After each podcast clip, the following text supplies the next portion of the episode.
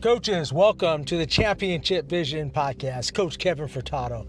Hey, if you want to know who are the best high school basketball coaches and leaders in our country are, you need to stay tuned and listen to the Championship Vision podcast. We have some of the most renowned and best high school basketball coaches and PE teachers from around the country. Coaches you might not have heard of but have amazing ideas. And I firmly believe every coach in America has genius within them. It's not all about the state championships, it's about the impact you have on your kids and your community. So stay tuned to the Championship Vision podcast.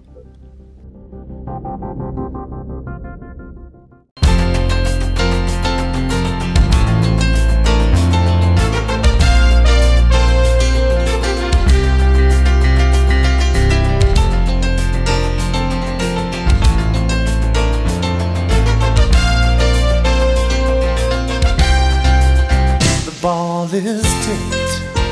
There you are. You're running for your life. You're a shooting star.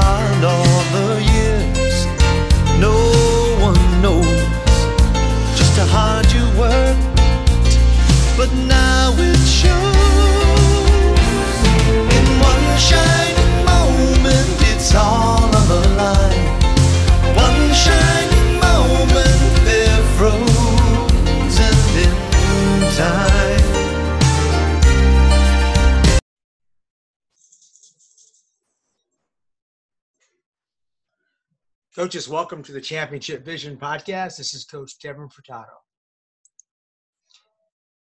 Today we have Coach Michael Williams. He this is this is episode 224. I'm so excited to have Michael Williams. He's founder, agent, speaker at Williams Advancement Agency. Michael Williams has spent over 11 years as a collegiate coach and many more years coaching middle school and high school basketball. Mr. Williams' professional experience included three head coaching positions and now serving at a Division One program as the Director of Player Development, Coaches Consultant. Throughout Mr. Williams' coaching career, he has learned from successful coaches, athletic directors, administrators, and hiring search firms who provided invaluable insight into the world of of athletics. Michael was inspired to start WAA to help coaches fulfill their dreams of securing a coaching position. But his mission is to lead these coaches to a successful career. He's committed to providing the appropriate resources for his clients before their interview and once they are in the desired position. Mr. Williams is excited to begin leading clients to success with Williams Advancement Agency. I'm so excited um, to talk with Mike, and I know Mike uh, from my uh, coaching days. uh, actually, a couple years ago, we were um, were coaching counterparts and so forth. What a great job he did um, coaching at the high school level out here in Georgia. And I'm so excited about his new opportunity, his new challenge, and he's going to talk to us about how he is helping coaches enter the coaching profession. This is a great, great podcast. So, coaches, welcome, Coach Michael Williams.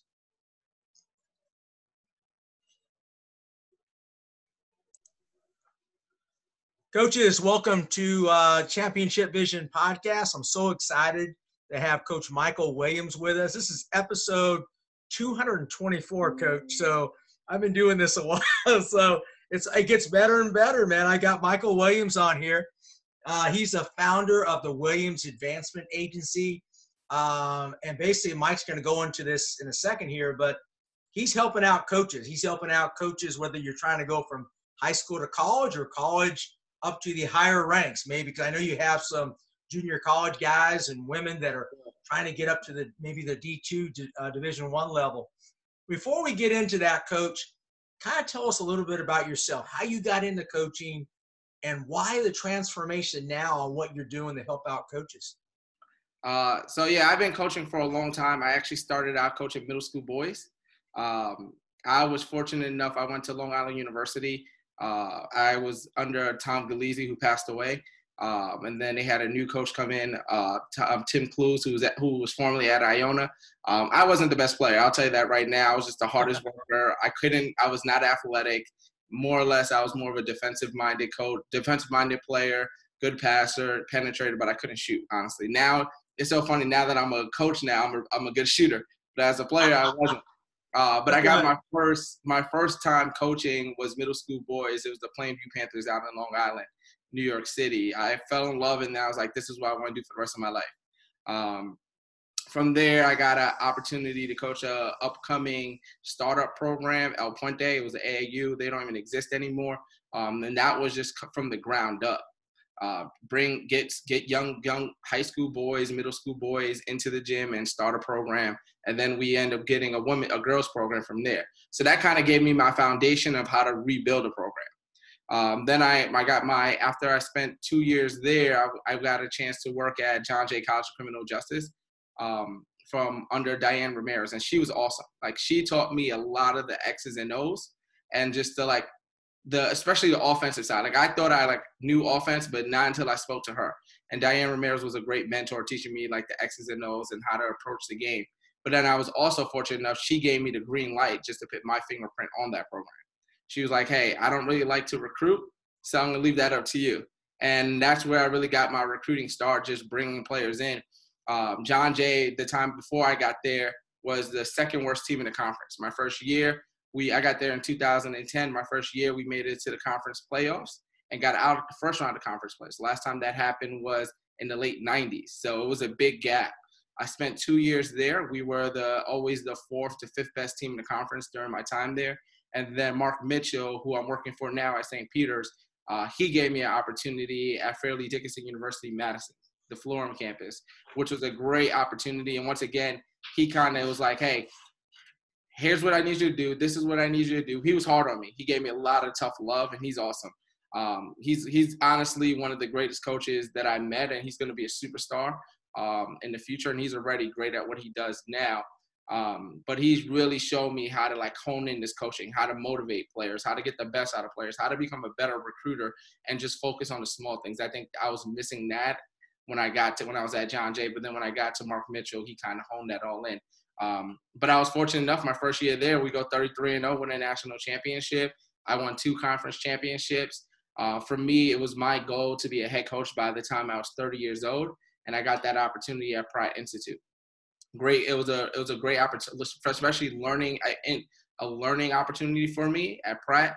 Um, once again, they I have a lot of similarities taking over bad programs. So Pratt was uh, before I got there, they hadn't they haven't won any games. They were in the conference for I believe four years, and they haven't done uh, Hudson Valley Conference and haven't won one game. My first year there, we go 500, make it to the playoffs, first time in school history. We also had the first rookie of the year, first time in school history, and we had three all conference players. Spent a year there, kind of get poached to go to Simmons University out in Boston, Massachusetts.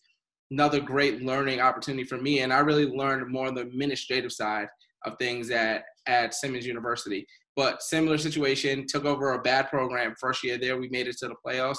Last time they made it to the playoffs was around what was it, 2004, if I'm not corrected, under Tony Price, uh, the former coach at the coach after Tony Tony Price. Unfortunately, didn't do a great job, but it was really a rebuilding situation, recruiting, recruiting, recruiting. Unfortunately, Simmons University did a $20 million budget cut because enrollment was down, mm-hmm. retention was down, and that's kind of what happens at the small Division three levels now. Um, and then now I was at C- then I went to C- City College in New York, a very good program, very great school. Um, the former coach Jamie, he decided to step down. Uh, he's been all over. Jamie coached, you know, overseas, Division One, UCLA. Um, he just felt like it was a time for him to step down, and I took over the program. Um, my first year there, we make it to the playoffs, so we kept that program going. And then me and Mark Mark Mitchell at St. Peter's had a conversation, and I, it was just a no-brainer to join his staff. Um, then where when we talk about Williams Advancement Agency, where I decided to to really start this was I actually helped a former coach friend of mine get a job at Benjamin Franklin Institute before.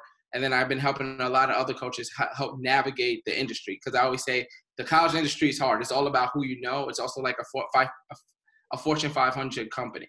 It's like if you don't know the right people, you're not getting in the door, unfortunately.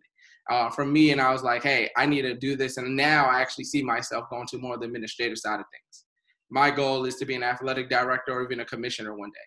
So that's kind of how it goes. I, I see myself leaving basketball as much as I like it to really focus on the administrative side because I realized you have a lot more you can do impact a lot more lives from students and not just students coaches. Like you see a lot of young coaches that need mentors. You can really impact them if you have a seat at the, the table. And that's whether you're an athletic director or commissioner and that's kind of my story. Yeah i love it. You've had a lot of experience on that. It's really interesting how uh, you've been in a lot of rebuilding jobs it seems mm-hmm. like. Yes. And, um, don't you learn more than rather than going into a great program i think you probably learn all the details on the grind and what it mm-hmm. takes to build a program from the ground up. You mentioned Jamie Angeli. I have it. I had him on a podcast. I love Jamie. Talk yeah, about a brilliant coach. Tell yeah. me a little bit more about him. Uh, he's, I, you know, it's so funny. He's a teddy bear. So I, I, it's so funny. So I met Jamie a few times. So to, to make a long story short, I met him when I was at John Jay. Then we, we met again when I was at Fairleigh Dickinson. And then we always went to the WBCA conferences and stuff like that. And I didn't realize how sweet of a nice person he is until I started working with him. Because now Jamie is the associate athletic director for marketing at City College in New York. So I kind of got to take over his program, and he kind of laid the foundation for City College. Every year he's he's been in that program. They made it to the conference playoffs. They made it to the second round of conference plays. Unfortunately, he hasn't got over the hump of winning championship, but he's always been a competitive coach at City College in New York and even in the CUNY conference. He's a great coach. He knows his X and O's. He knows how to help players score. So Jamie's awesome. And then now, like I said, he's really doing the marketing side, helping. Like he did a great golf outing this past season. Um, so Jamie's awesome. Um, and then you know, I didn't even know he worked at UCLA. Got to learn that he worked at UCLA. Um, he also was he had coached overseas, so like he's well versed. And if I always tell any coaches, pick his brain because he knows his stuff. Mike, tell me about, um, and we talked a little bit about this earlier off the air a little bit about if you were a head coach, are you, tell me how you would recruit your staff because I, I, I see things all the time about building staffs. I mean, what kind of people do you look for when building your staff? Because it's not all about guys just winning state championships or they have a great resume. There's more to it than that, right? Absolutely. So I'm a little different though. I'll tell you this. When I'm when I'm hiring my staff, I'm a little bit out the box. I always tell everybody that, right? Um, I and I and I say this all the time. I, I kind of don't like the coaching industry of how hiring practices are are, especially for people who are trying to get in the door, right? It's all about who you know. If I don't know you, you don't have a chance, right? Which is unfair. And I'm and like I said, I've been fortunate enough that I didn't really know Diane Ramirez. I didn't know I knew Mark Mitchell from recruiting. Him and I, when I was at John Jay College, we were going after a lot of the same kids. We will sit at these AAU events at these showcases, and we'll just and he realized like, man, he's just on his grind. And one thing Mark told me, he was like, the biggest thing that I saw was you weren't a coach on his on their phone. You'll see so many college coaches when they go to these AAU events or recruiting events, they're on their phone. And for me, I was laser focused. I was like, hey, I'm here to rebuild John Jay John Jay College. And then when he had an opening on his on his staff, he gave me a shot. He interviewed me, walked me around like I was a recruit, and he was like, hey, this is great. Um, but for me, it's all about one. I was telling I don't want anybody who wants to be an assistant for the rest of their lives. So I always say that. If you want to be an assistant, I don't want to hire you because you're just going to be comfortable where you're at. So that's the one thing I look for. I want to make sure you want to be whether you might want to be an adobo you might want to move up but i just don't want you to say hey i want to be a d3 assistant or juco assistant division one assistant all my life because that's not going to help you that's not going to help the program. Yeah we get a chance to familiarize ourselves the players get to know you but i want i want my staff to want more. I think that's the biggest number one. Number two i want you to p- help me pick up things that i might be missing. So we look at tracy uh, when I was at Tracy Klingensmith, when I was at Simmons University, she was awesome, right? She was a people person. I'm a people person, but she took it to another level.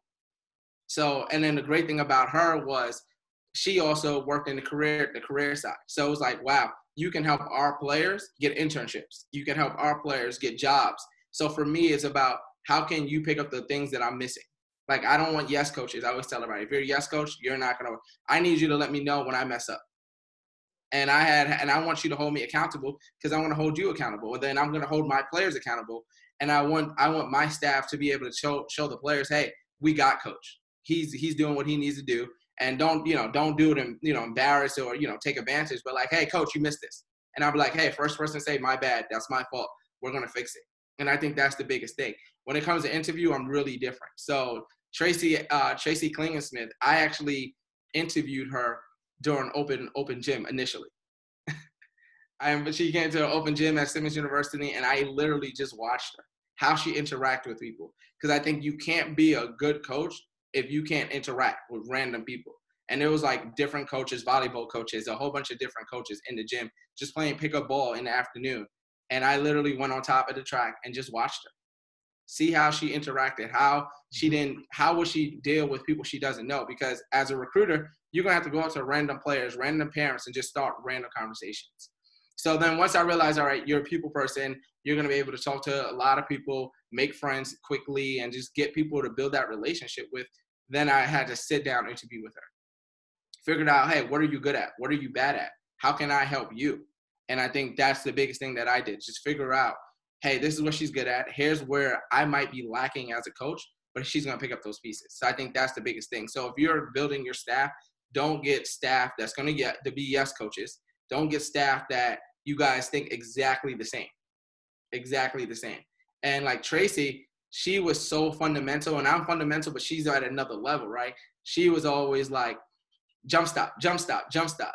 You know what I mean? Follow through, uh, ball reversals. Like, and I'll be very honest, all my time as a head coach until she got on my staff, I never thought about ball reversals.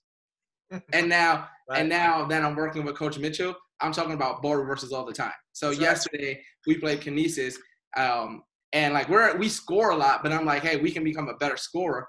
And yesterday we had 27 ball reversals. So right now that was our season high, and so far this season with 27 ball reversals. So I'm like, we're like, hey, we can get 50 ball reversals in, in, in a game. That would be awesome and that's all due to Coach Tracy. She helped me pick up something that I didn't know. So I always tell everybody pick up stuff and get your staff help you where you're weaker at. Don't get coaches that are offensive minded just like you and you guys think the same. That's not going to help you. Get coaches, get assistant coaches who want to challenge you respectfully. And then from there, that's going to help everything. And then also get coaches who want to grow. I think if you don't have coaches that want to grow, it's going to hurt. It's going to hurt your program. It's going to stag, stagnate, stagnate you. Like good example. Uh, my my one of my former assistant Ashley Yee, who's now at Dominican, um, who's also a client of mine. When she told me first time I interviewed her, she said, "I want to be a head coach." I said, "I love it," and and I cannot tell you how many people I interviewed before her. And she knew her stuff. Like she knew her stuff. She knew about CCNY. She knew what she wanted to do. So when she got on my staff, like I, I was like, hey, time out, Coach Ashley, go talk to them. Like sit in the big boy chair, the big woman's chair, and talk to them, give them the opportunity. And that's the only reason why that happened because she wanted that opportunity. So I think that's the biggest thing. Yeah, I love the insight, Coach. I really appreciate that. And I, I want to present you a scenario. Coach K is all about um, he hires his former players. I know we all can't do that. Yeah. I have a former player of mine because I'm getting old, Mike. So I mean, I have a former player of mine that she, you know, I coach girls basketball, and she's great. She knows me, I think that's underrated. Do most coaches try to do that because we're all we're, we're all kind of insulated, kind of in our own ideas. Mm-hmm. So is that is that good or bad? It it, it goes it can go go either way. I say everybody right. So I actually hired one of my former players, Molly Phillips. Right, she played for me at Simmons University, five eleven guard forward. She was a stud. Had an opportunity to try out for an overseas team. Um, great, great, great coach, right? Great player development coach. Um, so I always tell everybody, one, don't hire them because you have a great relationship with them. So if you're going to hire one of your former players, make sure they can add benefit to your program. Sure. And I think that's the biggest thing. If your if your former player is going to add benefit to your program, that's going to be awesome, right? Uh, Molly is a great player development. She's also like a strength and conditioning coach. She's also a personal trainer. So I know, hey, Molly, take the girls to the weight room get them stronger. Hey, uh, Riley's having bad knee issues. Can we do some strength training with her? And then on the court, she's a monster. When she was playing for me, she'll tell like players like Kira and other players like, hey, let's go to the gym. Let's pit up shots. After we pit up shots, we got to go lift. So um, it's all about can your former players bring value to your program? But the one other thing I will say is don't hire like if it's college, if it's college and she just graduated, give her a year off. Like don't bring her back that exact same year because she's too close to the players. Sure. And you need that you need that separation. You need that she even though she can be close to the players, she needs to understand I am no longer a player. I can't go party with them. I can't hang out with them. And mm-hmm. I am a coach. So I think if it's if it's a former player coming down to high school and she's been to college, that's perfect. As long as she can bring value to you. And if she's a college a college player who just graduated, I always say give her a year, or even help her get an assistant job somewhere else, and then have her come back to you.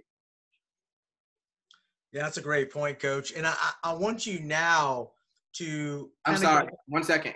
My yes. computer's out. I didn't realize my computer's at one percent. Can we pause it real quick? Sure. Yeah.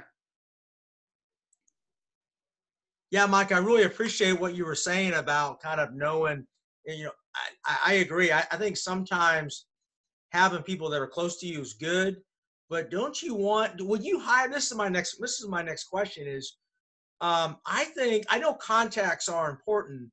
I would, and I'm not a college coach, I would hire people that are smarter than me. Absolutely. Um, you know what I'm saying? Because if I'm not a very good defensive coach, I'm going to hire guys or or women, whatever, that are going to be smarter than me. Is is that a problem? No, that's not a problem. I think that's awesome. Um, I'll use my other assistant coach. Like I said, I've been doing this all, all the time. I always fire hire somebody who's the next level up or who who's who might be similar defensive minded but thinks a little bit different. So I think that's awesome. My a former assistant coach Ennis, who's now the interim head coach at City College in New York, he's a defensive minded coach. Like super like he thinks offense, but he's only thinking defense. He's always like, hey, let's try a one three one. Let's try a one two two. Let's try this, right? And I'm more of like a man to man, maybe uh, and a matchup two three zone. Like that's my go to. Sure. Um, kind of like Syracuse, right? they play that zone matchup zone, and I love that or man to man. But he's like, hey, why don't we try a one two? And he made me better. Like there are certain games we won because we did, we had our one three one and maybe we didn't play in it for all game, but we did we did it in spurts, and I think that helps. Which is so funny. I'm talking about that because yesterday against Canisius, we we threw in a one-three-one for about five minutes, and it messed them up. And it's all those little things. It doesn't have to be consistent. So it is important to hire people who are smarter than you, and then that challenge you. I think that's really important. So you hit that right on the nose. Yeah, of course, at the high school level, we can't do that. We take whoever we get. I mean, it's a lot different, Mike. So it sounds good. But the big well, school. no, I think I think at the high school level, there are there there is a chance. Obviously, it's a little bit more difficult. But I met I met some great high school coaches who mm-hmm. are like, hey, I I just want to coach, or you know right. what I mean, um, or even young like there's and I always say this: age doesn't always make you smart. You know what I mean? So you can might find a kid who might have played at the college level who's trying to he or she's trying to get her smart her her her foot in the door and get her make her bones she might be smart and learn something from her college that she can help your program with or he can help your program with. So take it from that too. That's a great point too because there hey, there's a lot of smart people out there. Sometimes we forget even as high school coaches there's people on our campus that can help our program. Absolutely. Hey take one of your guys xavier uh, Shurna, make sure i say that correctly he's one of your clients Yes. What are you doing with him now? Give our audience of high school coaches a, a kind of an example of how you're trying to, you know, get him uh, the next position. So Xavier is awesome, right? Xavier is going to be a star. He had he had a chance to play overseas. He was an assistant. At, he played at Jamestown. Then he played overseas. Then he he actually was an assistant, and now he's the head coach. He had the interim, and now he's the head coach. Uh, for me, Jane, um, Xavier is good right now, right? So Xavier is, is, a great client because he's not in a rush to leave. He has a great, a great situation there as the head coach. He's also works in in resident life as well. Um, so his goal is, Michael, I want to make sure you help me check off all the boxes I need. So when it's right, when I'm ready to, to leave, I can do that.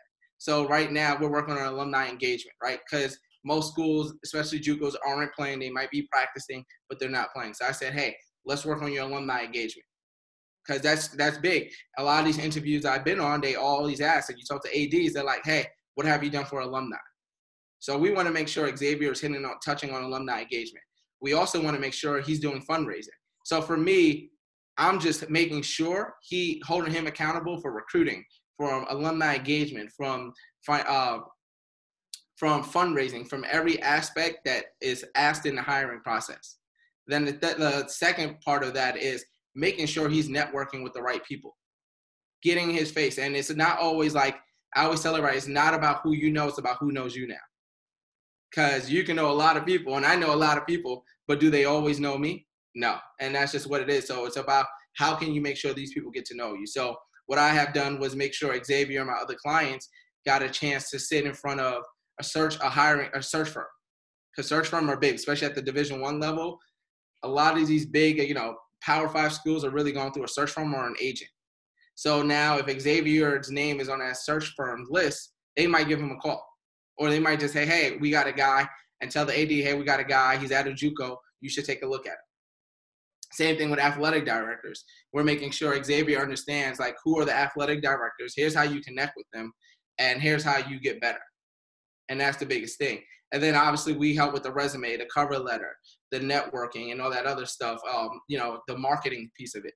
Um, an athletic director said this to me. He said, "I want to make sure I can hire somebody who is marketable, not just for me, but remember, I got to sell the that person I'm hiring to my president, to my vice president, and then I also need to make sure that person is marketable to recruit. Can will, will parents see him or her and be like, hey, I'm going to send my child to that school? So we're making sure that Xavier is marketable. We're making sure he's connecting with the right people, and we're making sure he's checking off all the check boxes to be successful when he's ready to move on. And I think that's the biggest thing. And then once he gets an interview, we help him with the whole interview prep. Yeah, and I'm looking forward to talking to him on that. I think it's really an interesting topic. Um, if you had to pick one thing about uh, Coach Cherna, is what is one specialty that you see that he presents, um, you know, for for his for his college, for his the interviews that he's doing? What's a what's a great specialty? What's something he, he does really well? He he is locked in. Like he is locked in, and I always say this: like he's going to be a star. He's locked into his program. He's invested into his players. He's actually invested into the campus. Like you see a lot of coaches where they're only invested into their program but Xavier is invested into to his program, the school, his players, their families. He's invested, and he just and and he has a a love for it because he played there, and I think that's even more special. He played there, so he wants he wants that program to do well. Then he also wants the players who play for him to get an opportunity to play at the Division Two, Division One, Division Three. He wants them to move on. He wants to see them come back and talk to his players. So I think that's the biggest thing. He's so locked into the success of the school in a whole, not just as an athletic program and a basketball program. And that's big. He's making, and I always say this, make the school you're at your your your Duke. You know what I mean? Like make that your Duke before you even think about it. And that's the great thing. Coach Xavier is like, I'm not ready to leave. He he knows he has work to do there. And once he gets that work done, and a few years later, then when he's ready to leave, him and I will have that conversation. But he's all set right now. He's making Jamestown Community College the Duke, the Kentucky. And that's what every coach has to do. Stop thinking about your next job. Focus on making where you're at big time. And he's doing that. Yeah, thanks for thanks for the insight there, Mike. Hey, if our system of athletic directors was so good, you would not have a job. So you're doing this for a reason. Okay, yeah. I'm, not, I'm not stupid. Okay, uh, so what are some of the problems? Basically, what are the problems on the hiring process? Do we just go with the, the, the guy or, or, or woman that's well known, that's played Division One? What are some of the issues that you have to address with mm-hmm. your clients that these ADs are looking for? I think one, does the AD know you, right? It's all like I said, it's all about who knows you. Might not be about you knowing them, but who knows you, right? So the big thing is making sure all my clients are connected with as many athletic directors, as many administrators, assistant athletic directors, SWAs, vice presidents, and even presidents. Like you're connected with them. Then when those jobs open up, those people can be like, hey, let me give Xavier, let me give Colin, let me give Terry, let me give Ashley or Ashley White an opportunity to interview, right? Um, I'll give you, give you a good example. I won't name the school, but I, enter, I ended up getting the job. So you can look at one of the schools, but I end up getting the job. Uh, but after I got hired, the athletic director said 300 people applied for the job. She only interviewed five. Hmm and she only pulled 10 resumes. And that's just the issue right there. And I'm not saying that happens everywhere, but that happens a lot of places.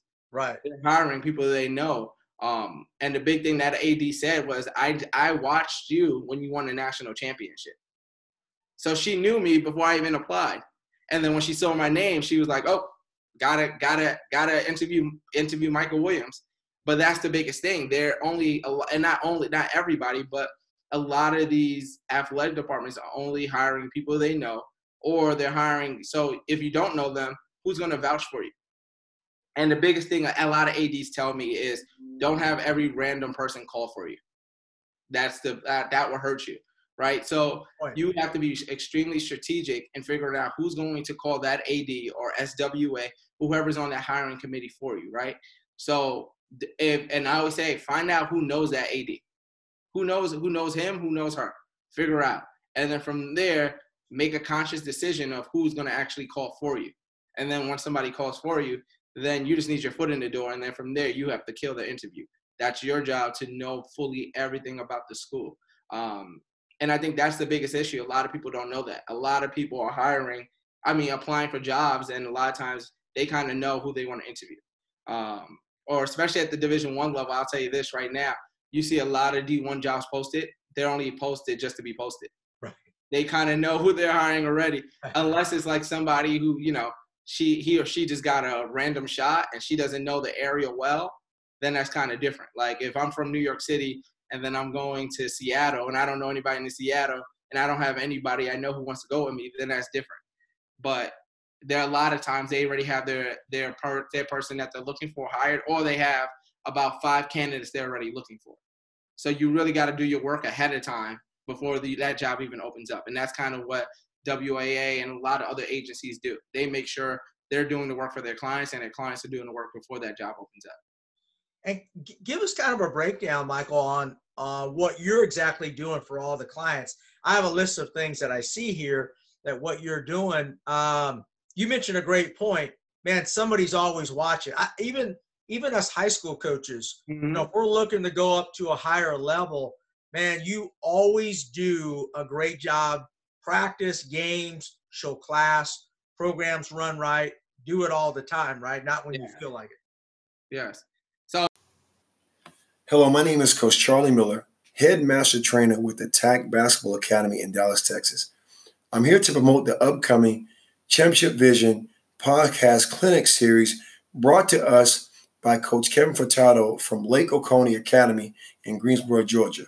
Coach Furtado is a well respected, sought after coach and found other coaches like him to share their best practices and secrets to success with players, parents, and teams. The clinic will provide two types of virtual clinics lecture style via Zoomcast and on court instructions with coaches and players. Again, my name is Coach Charlie Miller from Attack Basketball Academy, where we work with kids from third grade through high school in a positive and growth oriented atmosphere that promotes a whole body approach to well being. Our programs are designed not only to improve your child's ability on the court, but also to teach him or her valuable skills that will serve them throughout their lives. Hey, coaches, this is Nick Bartlett, marketing manager here at Dr. Dish Basketball, and we're thrilled to be a part of the 2020 Championship Vision Virtual Clinic. Coach Kevin Furtado has been a great friend of ours for a few years now, and we greatly appreciate his commitment to growing the game the right way and providing great resources to the basketball coaching community. At Dr. Dish, we're always here to help as well with our state of the art equipment, drills, and content. If you're ready to upgrade to the best training machines in the world and join top programs like Duke, North Carolina, Florida, Louisville, and countless others, we'd love to have you as a part of the Dr. Dish family. Remember, we take trade ins on all shooting machines, including competitors, for significant discounts. And just by registering for this clinic, you're eligible to receive an additional exclusive $300 off your next Dr. Dish purchase. For more information, visit our website at drdishbasketball.com, give us a call, or shoot me an email directly at nick at drdishbasketball.com. And make sure to follow us on all social media channels at Dr. Dish B-Ball. Right now, I think the biggest thing is making sure one, every client is getting their needs, right? Every client is different, right? Colin, Colin Wright is different from Xavier, right? Xavier is different from Terry, Terry is different from Ashley. So everybody needs different needs, right? Uh, use exa- Ashley for an example. Ashley Yee, who's now at Dominican. Mm-hmm. Um, she's an assistant coach there. She was an assistant for me at one point. Um, now is kind of making sure she's getting everything she needs as an assistant. Her goal is three to four years to be a head coach. So now we want to make sure she's getting all that professional development, not just on the basketball side, but also on the administrative side. And that was one reason why I remember when that a Dominican job opened up, I said, hey, you need to apply for this. Because it also came with an administrative role in it. And a lot of these D3s, some D2s, and then JUCO jobs have an administrative role attached to it. So if you're a coach who just knows how to coach, that's not going to help you. So the big thing is making sure all of our clients get some administrative experience, get professional development experience. And I always tell everybody this, the COVID messed everything up, right? But there was a lot of collateral beauty in it, right? You had a lot of time to stay with your family, sure. get to go re-know your wife, re-know your girlfriend, re-know your kids, and also work on yourself. Yeah. So the big thing is we want to make sure all of our clients, if they end up interviewing during that time of COVID, when somebody asks, "Hey, how have you made yourself better during COVID?" So we made we made a lot of our clients take professional development classes, certifications, marketing classes, right? Because your that your basketball program is your is is your business, right? So how can you market your basketball program? So all of our clients took marketing classes. It was free. and you know, I mean, there's tons of free classes out there that gives you a certification. Even analytics, we see how big analytics is in the NBA, trickling down to college, and it's it's actually in in the enrollment size at the enrollment side, like from retention and all that other stuff. So we had our clients take analytic classes so they can better understand analytics, so they can communicate that. So we're making sure that our clients are, are relevant and up to date on every trend before they become like super popular at the JUCO level. Because not too many people think about analytics at the JUCO. Not, and I don't think too many coaches. I know one coach who really is big analytics at the Division three, and that's Ryan from John Jay College, the men's side. Hmm. He's super analytical and he he's, he's checking it, but you don't see that. But it's trickling down, so we want to make sure our clients get that. So I think that's really important, making sure they stay on top of the, the hiring trends and they're constantly professional developing, whether it's administrative, coaching, or even outside of that, because everybody has tangible skills that help. And that's the biggest thing. Yeah, you mentioned about free professional development. I'd like to get a list of that. So I yeah. mean, uh, so I'll tell you this: Google has a lot of great ones. Yeah, yeah, so, absolutely. Yeah, so if you go on Google and you just put uh, Google free certifications. There's tons of them from marketing, from analytics. Um, they even have um, working like they had everything from hiring, interviewing. Like Google is awesome, and I love Google. Um, then you have courses, so there's tons of free ones. And now I know a lot of states right now because of the pandemic is offering free classes. Um, like I know Florida is offering a free certification on um, group management so if you want to if you want to manage a group, they offer a certification on that. So that's awesome. That's and I can send, and I can send you more lists, a more of a bigger list after this. I just can't think of every one on top of my head. Yeah, please share that with me, Mike. That'd be great. Hey, let's get in kind of to the next area. Uh, we talked about before about being a better recruiter. And I think our high school coaches, this is important information because I have a girl this year, Mike, that is playing for University of Tennessee Chattanooga. She's a senior now. She she's a great player on that. So maybe we shouldn't talk about players. No, but and then I have some more coming up. But um, how, how can what's the key to recruiting, man? I mean, because I have a kid that I think can play at the D1 level, but she's a little smaller, but she's really strong. Um, but maybe she's a Division three or Division mm-hmm what, what, what goes on in your coach's mind? So I think I think even if I'm a high school coach and even a player, the first thing is right fit for me, mm-hmm. right? Don't chase the big names. Don't chase because all my friends are going there. Don't chase, hey, or if I'm a coach, hey, I need my co- my players to go D1. So it speaks volumes to me. Figure out what's the best fit for each individual player. Not every player is a Division One player. Not every player is a Division Two and not every player is a Division three. Some have to go JUCO to develop. So the biggest thing is making sure each player has the right fit, right? And so if I'm a coach, I want to make sure they're the right fit. I'll use a, a, another. I like examples, and I have a lot of stories. Um, Danielle Owego, she played for us at Fairleigh Dickinson University. She uh, she went to Curtis High School in Staten Island. She had a few D2 offers. She voided going to Division two to go to D3. Mm-hmm. And she said, one, I know if I go, I can go to D2, get a scholarship, and I probably will play. I might not be a main player, but I also want to win. So she said, I'm going to go to Fairleigh Dickinson. She was a main player off the bench. I believe she was averaging like 25, 26 minutes per game. She won two conference championships, competed at the NCAA level, and that's awesome. Or we use another girl at Fairleigh Dickinson, Alyssa Alyssa McDonough. She only lost, I believe, three games in her career. Hmm. She's a five nine guard, point guard at that. So right. she could have played at Division Division two, maybe low mid major D one, but she said, "I want to play." Like I want to play, and I think a lot of people need to understand. I understand people go D one because they need the scholarship money. They go D two because they need the scholarship money. What I have found out, you can get your school paid for without an athletic scholarship.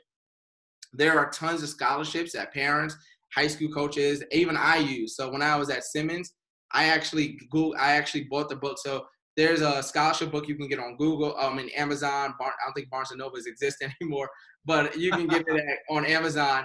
Sure. Um, Google like a, a, the book for scholarships, and they'll right. give you millions of scholarships for international students, for everything. And so we used to at Simmons, I used to just type it all up and send it to our players, and then the players had to do the work. Some of them require you to write an essay, some ask for your transcript. And I remember we had girls who got their books paid for. We had players who got 5,000 scholarships, and I didn't give it to them. I just gave them the resource to help them get it. So I think that's the biggest thing. If you're worried about money, one, figure out here how's another way I can get money, but also go to the school that's a right fit for me. I think that's number one. So then now, if I'm a college coach, one, I want to see who you are as a person, right? Because if I'm looking at you, I feel like you can play, right? And then if I am looking at you in, in, in a deeper meaning where I'm having conversations with you, it means I also think you're the right, you're a good fit for our program as a whole. And we use Mark Mitchell, for example, because I'm working for him right now. He's all his big motto hashtag is as one. Everything is as one. We win as one we lose as one and we have to have collective responsibility. He's awesome right? And we won i remember we won and he was like everybody should be excited if we won. Even if you played five minutes you played two minutes. Everybody's excited because this is not just the um dre Condrea's when she had 19 points it's not her win because she had 19 points. Everybody helped out, and that's the biggest thing. So as a coach, we want to make sure the the players we're recruiting fit into our program. And I think obviously you'll get coaches who just recruit to recruit, but the great coaches look at Coach K. Everybody like they get players who fit into their program, and I think that's the biggest thing. So if I'm a high school coach, I want to make sure I'm sending my players to somewhere where they're going to play. They're also going to be happy, and that and that they're going to fit it right you look at the Division One transfer portal. It's like free agency. it's right. so many kids are transferring in and out, and that's because they didn't find the right fit. I used to say this all the time when I was recruiting: is I want you to get it right your first time. Like, make this your home. So, like, we did the overnights. Like I always tell recruits, do an overnight. Talk to the players. Don't just talk to the play uh, the coaches. Talk to the players, right? So when I was at Simmons, I used to make sure every recruit had time with our players. It might not have been a full team, but they got to me at least three players. And, and I what I did was I had the players walk them around campus. The reason for that was is because I knew that recruit and their parents might ask the players something they might not want to ask me, or they're afraid to ask me.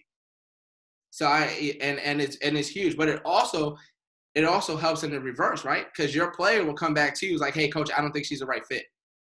she was talking about, hey, she's just all she wants to party, she wants to do this, and that's not what you're looking for. So it goes hand to hand where you want your players' input, but obviously you don't want because some players like she's gonna take my spot or he's gonna take my spot. But if you have players that you trust, they they understand it's for the best of the program. And I think and there's tons of players like that. So you just have to find the right fit. Um, and then you just have to know you really have to get to know the player you're recruiting, right? And I think that's what made me so successful as a recruiter. I actually got to know them. Um, and I remember like I used to like one. I always always ask like in my first recruiting call. I ask every question. Hey, what's your birthday? Hey, what's your favorite thing? What's your favorite show? Right? And and it was so funny. One of the one of the recruits said my favorite show was The Walking Dead, and that was my favorite show at the time. So I was like, any any Sunday, any Sunday, it was like, hey, hey, you, you saw what happened? You saw what happened? Yeah. And now we're building that connection. And I think uh, Coach Deidre, who was at CW Post, Long Island, they no longer exist anymore because they merged with the Division One. She said this to me. She said, "You want your recruit to make it. You want them to make it hard to say no to you. not to the school, right? Because every recruit has a check checklist, right? Do do they have my major? Check. Can I afford the school? Check. If it's not a scholarship, right? Um, how's the campus life? Do they have dorms? And all like they're just checking off their box, right? So, and I have I have beat out a lot of other coaches because of the connection I made with that recruit. Where I like I remember uh, I called a recruit and I was like, "Hey, I wonder why why do you change your nail polish?" And and this was at and um this was at DC at Junior Nationals. I said, "Hey, I noticed you change your nail polish every game. Like every day, we are down there for three days. Every day I saw her, she had a different color nail polish, and I wrote that in my notes. And it's all those little things. If you really want to be a good recruiter, you have to notice all the little things build that relationship with them, their family, and whoever is important in making that connection to you and the school. And then sometimes, here's the other thing I would say sometimes you might not get them. I had Cassandra Staplefield, who's the seventh leading scorer for me when I coached at Simmons University, right? I didn't get it, and I was recruiting her hard. And her and I remember her dad was like, her dad and mom was like, I, I really want her to go to go to you, coach, but it's her ultimate decision. She ended up going to Endicott mm-hmm. University. She Endicott is a great program. Like they're always winning. And after her first year, she she called me, and I was at and I was in Cleveland. I was in Ohio at the time at the WBCA conference. Her mom said, "Hey, Cassandra wants to call you. She's a little nervous. Do you mind?" I said, "I'll call her." And I said, "Hey, make sure she signed her Division three transfer release form, and then I can speak to her." She sent it to me. We had a great conversation. And I remember sometimes you might not get that recruit the first time go around, but you're going to get them the second time if they're not happy. And that's the biggest thing. Stay in contact. Don't poach them, but say, hey, happy Thanksgiving, happy New Year's. You know, just stay in contact to show that it's bigger than basketball. And I think every recruit and every player that coached for me, that played for me, understand that it's bigger than basketball. That's a great point because I had uh, just going back to my player. Those are great points, Mike. Because I'm picking things up as yeah, I, I've gone through it this year. I'm going to be going through it also in the future. Of some of my kids uh, some of the some of the uh, programs that did recruit one of our players, they're still in contact with me, mm-hmm. which is really good because you never know in the transfer portal how I mean she might you know UTC that you never know. Hopefully yeah. everything works out there, but stay in contact with coaches because I'm in contact with other high school coaches yeah. who have good players. Correct? Yes, absolutely. That's the biggest thing you want to stay in contact with everybody. And I always say, don't burn any bridges, right? If you're like, and I've seen coaches get upset because they didn't get a recruit, and you know, and like I had, I had recruits who text me, "Hey, coach, I'm not coming because it's you know whatever the case may be." You know, I say, "Hey, best of luck. You're going to be a star." And I and here's and at CCNY, I was recruiting a girl, Natasha from Connecticut, right? Stud, like five another and so funny because coach molly coach played for me now she was on my staff before. She was a molly and honestly a better version of molly right in the long run right? And i didn't get her not because of me because she was like she she actually verbally committed to us. But our admission process at ccny was struggling and it was what was the end of february and she still hasn't got accepted she still didn't get accepted and so she was like coach i love you but I'm gonna go to I'm gonna go to Albertus Magnus. First thing I said, hey, I fully understand. I love you. You're going to be a star. And what does her mother and father do? They reach out to me, say, thank you, coach. Holidays, they say, hey, happy holidays.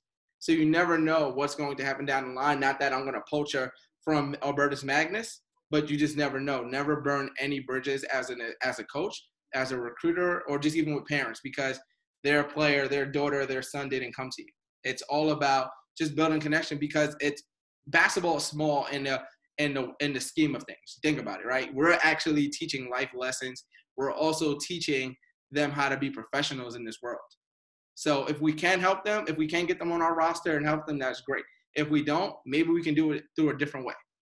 Just showing them how to actually treat people correctly. And I think that's the biggest thing.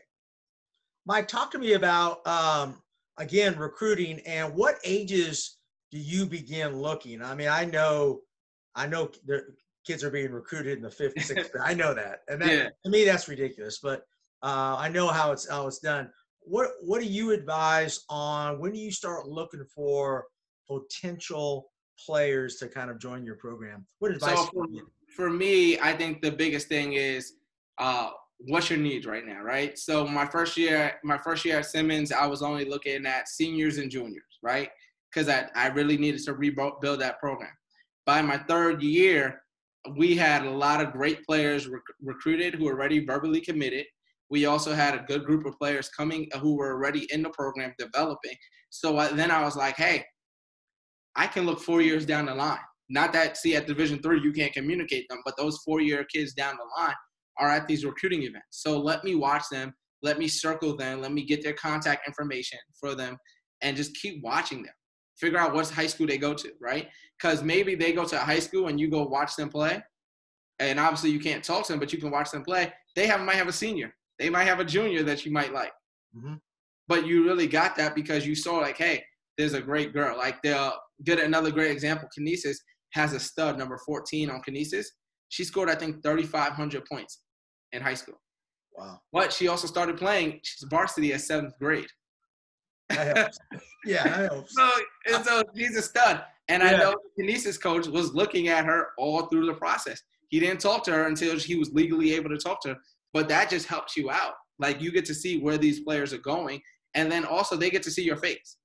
You have your like if I have my St. Peter's uh, gear on and I'm an assistant coach and I can recruit now and I'm at the game watching and stuff like that, but I'm looking at seniors and she's like, oh, St. Peter's is always there. Canisius is always there. Rutgers Newark is always there. FDU is always there. That just, those are, you know, behind images that they're going to recognize. So then now when you're legally and um, NCAA allows you to contact them, they're going to like, oh, I know all about St. Peter's. I know about Rutgers Newark. I know about Seton Hall because they seen you. It's all about that. You have to make yourself present. That's a great point on that. I mean, you and there's no excuses now, right, Michael? Because we got AAU tournaments. I mean, all over the well, yeah. not not recently. Yeah. So, what are some of the changes though? Because I'm a high school coach. If they're not coming to my gym and watching me practice, I don't want my player to play for you. Yeah. I mean, is that I know it's old school, but um, I want them to have a connection with me and the high school yeah. coach because I think that's really valuable. Well, I think I think now, and you said it right now, it's kind of difficult with COVID. There a lot, and I don't see too many teams having season, not too many open gyms, and not a lot of stuff, right? So I think as a high school coach, you have to be creative, right? right. So one, um, one, use the internet, right? Use social media, use the internet. Make sure every one of your players has a highlight tape. And once again, I cautious, be very cautious of what songs you put on. exactly. Um, but make sure they all have that, right? But you want to, if you're able to have an uh, open run at your school, do it virtually. I have gotten, when I was at CCNY, I had gotten so many emails from coaches and AAU programs saying, "Hey, we're gonna have five, five, um, five teams playing, and it's all gonna do virtually. We're gonna live stream it, and we'll send you each player's uh, contact information, their GPA, SAT, and ACT. And then from there, that's kind of how you build that connection. Unfortunately, during the time of COVID, uh, but from there, you're absolutely right. Uh, you want you want these college coaches to get to know the head coach, the assistant coach. Like I always introduce myself to everybody on the staff, shake my hand, and it used to be so funny because sometimes I'll go and give my card to every assistant, head coach assistant, and I remember one assistant was like, "I'm not the head coach." but I'm like, hey, Michael Williams, here's my card, here's my card. And it's very valuable that everybody on your roster from head to assistant knows who's recruiting that player and then always there. And i think that's very big. But i think if right now during covid you have to be creative in helping your kids get signed especially with everything going on with division one and scholarships and everybody getting an extra year um, you also you know a lot of d2s and d3s are looking for kids and there are a lot of valuable things out there so the kids just have to find the right fit and just as a head coach at the high school level, just be creative in helping your kids get recruited. I think right now, and I know at the Division One is kind of a dead period, but look, don't be afraid to look at D three. Don't wait. And I always tell her, don't just wait for a Division One call. You need to have, and my favorite thing, and my players always got tired of this. I always say you have to have a plan D before a plan A, but go after your plan A with all your might, but understand you have every backup lined up. And I think that helps more than anything. Yes, excellent advice, coach. I really appreciate that for us high school coaches. And I got coaches really from around the country that uh, listen to me. I don't know why. You know, I'm just an average. I'm just an average coach. But um, um, hey, my last question, because I know you're a busy man and so forth. You're constantly recruiting, doing things. Um, tell me about the relationship because a lot of times my you know the players get connected with an assistant coach, but are they really getting connected with a head coach? How can you bridge that gap? Because I see a lot. I love that assistant coach, mm-hmm. but they don't talk much about the head coach. Am I just seeing things? Well, I think I think that comes down to the assistant, right? So when I was so when I was an assistant at John Jay College and Fairleigh Dickinson, right, and I made those recruiting calls, right. You know, obviously you want to introduce yourself. Hey, who I am. Here's what I have done for players. But the assistant coach also has to kind of sell the head coach as well, right? And so like when I when think about FDU days, Mark was awesome. Like Coach Mitchell was awesome. He was like, "Hey, it's your recruit. Get them on campus, right? Get them on campus." I gave the tour myself, and then now that then after the tour, they have an hour with Coach Mitchell. An hour with him in his office, one on one. Sometimes I'll there. Sometimes I'm like, "Hey, I'm gonna go get something to eat. I'll come back before you guys finish, right?" But now that that recruit and that parent, or sometimes even the coaches, like I've seen high high school coaches, AU coaches come on that tour. They have that one on one with the head coach, and that's really important, right? And then from there, once that head coach knows you're 100% serious about coming to, let's say at that time, Fairleigh Dickinson University, Mark Mitchell will go out to their games. But he's not like, you know I mean? Since it's that assistant coach's recruit per se, he's letting that assistant be the lead. But once Mark knows that that assistant is eh, that player that the assistant is recruiting has applied to the school, is very serious about coming to the school, he used to go out and see them play. And that's the biggest thing. And I think when you see that, then you know, hey, everybody's on board with that player. It's not just the assistant. Or, you know, and maybe the head coach can't come out because, you know, it's in season, right? But the head, Mark Mitchell picked up phone calls. He said, hey, happy holidays. How's everything going? Like he'll check in with the recruit. So even if the assistant is the main point of contact, you should always get some type of communication from the head coach, whether that head coach is going to see your games, contacting you, just checking in on you, seeing what you're doing. Because when that head coach is invested in you, that's also invested into the program, bigger things happen. And I think that's the biggest thing. But there's nothing wrong with the assistant coach being the point person.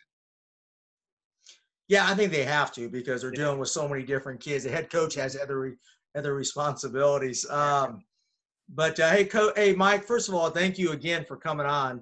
Uh, I really appreciate you. you gave me some great insight into number one what you're doing for coaches. Your final words. What can you tell us more about what you are doing with your coaches? How can maybe even a high school coach is interested in moving up to the next level? Can they contact you? What how, what's the best way to contact you? And uh, any advice you have for even a high school coach? I you can contact me. I'm always open to speaking with everybody. Uh, coaching about careers, giving them advice. I think that's the biggest thing. That's always going to be free, the advice. Um, and if you want to join my agency, if you want me to represent you, it's all about right fit again, right? Because I might not be, and I'm very transparent about this. I might not be the right fit for everybody. There's other agencies out here. There's some agents that only represent Power Five D1 coaches. Then there's some agents who represent everybody. Some only represent JUCO. So there's a, a wide range. And for me, I'm very diverse, right? You have my JUCOs, you also have the Division threes, you have the men, the women's side, and we're always continually growing. We're also we also opened up in in representing uh, player development coaches because that's a big thing. How can I help those coaches become successful in what they're doing? Just developing players outside of being a team atmosphere. Um, so we're here to represent and help everybody because I started WAA mainly to help other coaches get the success I have gotten or even better. I've been fortunate enough that I have gotten three head coaching jobs, and supposedly, what everybody said, that's rare because I'm no Geno, I'm no, I'm no big time coach, but I've been fortunate enough to make the right connections and have the right support staff around me to be able to get three head coaching jobs. And now that I'm at St. Peter's as the director of player development and the coaching consultant, it's just a blessing. Um, but it's all about you have to put the work in way before those jobs open. Like, don't just wait for that job to open. Like the small jobs, like the small schools that might not big be big, might not be big name, you might have a chance to do that. But if you have a dream job, you have to do the work ahead of time because Coach Cal is not going to always be at Kentucky. Coach K ain't going to always be at Duke. Sure. You have to put the work in ahead of time, and that's when things happen. You got to talk to people. You have to network. You have to communicate. And networking, I always, and I'll give you this don't network just for your advantage. network to see how you can help somebody else. Offer the work they can't for free. And I guarantee you it's going to come back threefold for you.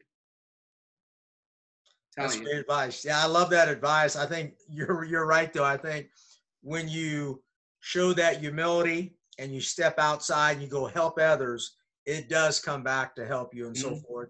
And I think in the coaching profession, is that probably one of the biggest problems you see with coaches trying to get that next job uh, or hey man just go just go help a camp go go to a player development session uh, you, is that is that true absolutely i and i say and i hate saying this i've spoke to a lot of young coaches who's looking to get into this profession there for some reason maybe it's this generation and i feel old saying that nobody wants to volunteer anymore it's a great point nobody wants to volunteer Great you point. have to be willing, like I said. So when I got the opportunity at John Jay College to be an assistant, um, Diane Ramirez didn't have any money for me.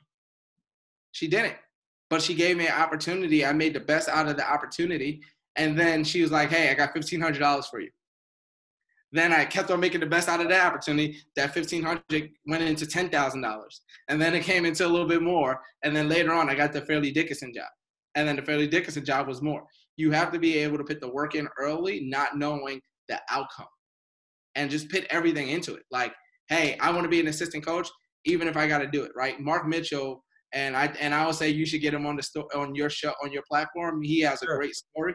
He actually quit his job, a full time job, to coach college basketball and then now it paid off. He's a Division One head coach. I don't know how much he's making, but I know he's making a lot more than he was when he sure. worked at, when he quit his job. And I think he was working at a furniture store.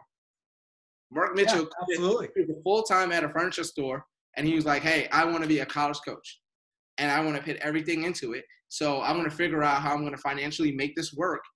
And then it paid off. And I think we all need to understand that you have to do that if you want to move up. Sometimes, like if you want to go D1 and you don't know that coach, the coach might not give you a full time job. But if you ask, hey, can I volunteer? He or she most likely is going to give you an opportunity. So, you know what I mean? Don't network for your benefit, network to help somebody else and watch it come back for you. And I think that's the biggest thing I can leave everybody with. Help yeah, other people when it comes back to you. Absolutely. And that that says all about you have the grind, the passion, to do whatever it takes, right? Because coaching is a grind, right? I mean, it's tough, it particularly at your level. High school's a little bit different, mm-hmm. man. You guys got to really grind it out. What great advice you gave, Coach. Uh, again, kind of refresh us on how to contact you and uh, anything else you want to leave us with. Oh, I, I'm very open. If you want to contact me, feel free. My number is 917 690 2741. Once again, 917-690-2741. Um, shoot me a text, call me, let me know, or you can contact me at Coach M Williams 2186, that's 2186 at gmail.com. That's like my open email address. Um, and then you can go on the Williams Advancement Agency.com and find other info about me, my other contact information. I'm willing to talk to everybody give great advice to everybody and help anybody who needs help. I want to see everybody get their dreams because I've been fortunate enough that I've been able to check off a lot of check check boxes of my dreams and my goals. So if I can help other people do that, you know, I mean, like I said, it's going to come back to me. So, Mike, absolutely. I'm going to be sharing this to all the coaches. Um, also, you're on uh, Twitter.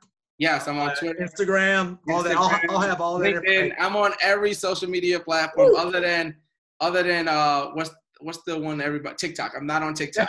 Come on. I'm not. A, I. You know what it is. You know what it is. So I can't dance.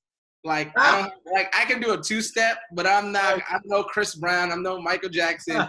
so I'm not dancing. That's right. Yeah, I hear you. Uh, neither can I, coach. So, but I'm an old guy. You're a young guy. Yeah. Um. So Michael, again, thank you so much. I appreciate you coming on and sharing. I'm looking forward to talking to some of your clients. I appreciate you. Thank you so much. I love what you do. Keep doing right. it. Thank you, Michael. Appreciate no it. This is Mike May, creator and owner of Practice Planner Live software. I'm excited about partnering with Kevin Furtado and Championship Vision podcasts. We share a common passion of helping basketball coaches be more effective in their profession. With over 26 years of basketball coaching experience, I created Practice Planner Live with the purpose of saving coaches valuable time in creating efficient and effective practice plans. John Wooden once said, If you fail to prepare, you prepare to fail. Practice Planner Live can take your practice planning to a whole nother level with tools and functionality that will maximize your team's ability to reach their potential. Hi, this is Kurt Gilsdorf of Clackamas Community College women's basketball, formerly Oregon City High School girls basketball. And as a veteran coach, I'm always looking for new ideas, new things to listen to, somewhere I can improve my coaching. And I've discovered the Championship Vision podcast and Kevin Furtado, and it has become my number one go to podcast each and every week. Kevin brings in guests that provide a unique perspective, whether it's on X's and O's, philosophy, drill work, whatever it might be uh, he's going to get something out there that's going to help me as a coach get better. And I think that's what we should all be doing as coaches is helping each other get better. Uh, Kevin himself is, is always hungry to learn, and you can sense that in his podcast. And so, again, I can't recommend it highly enough. Championship Vision Podcast. Kevin Furtado, keep up the great work.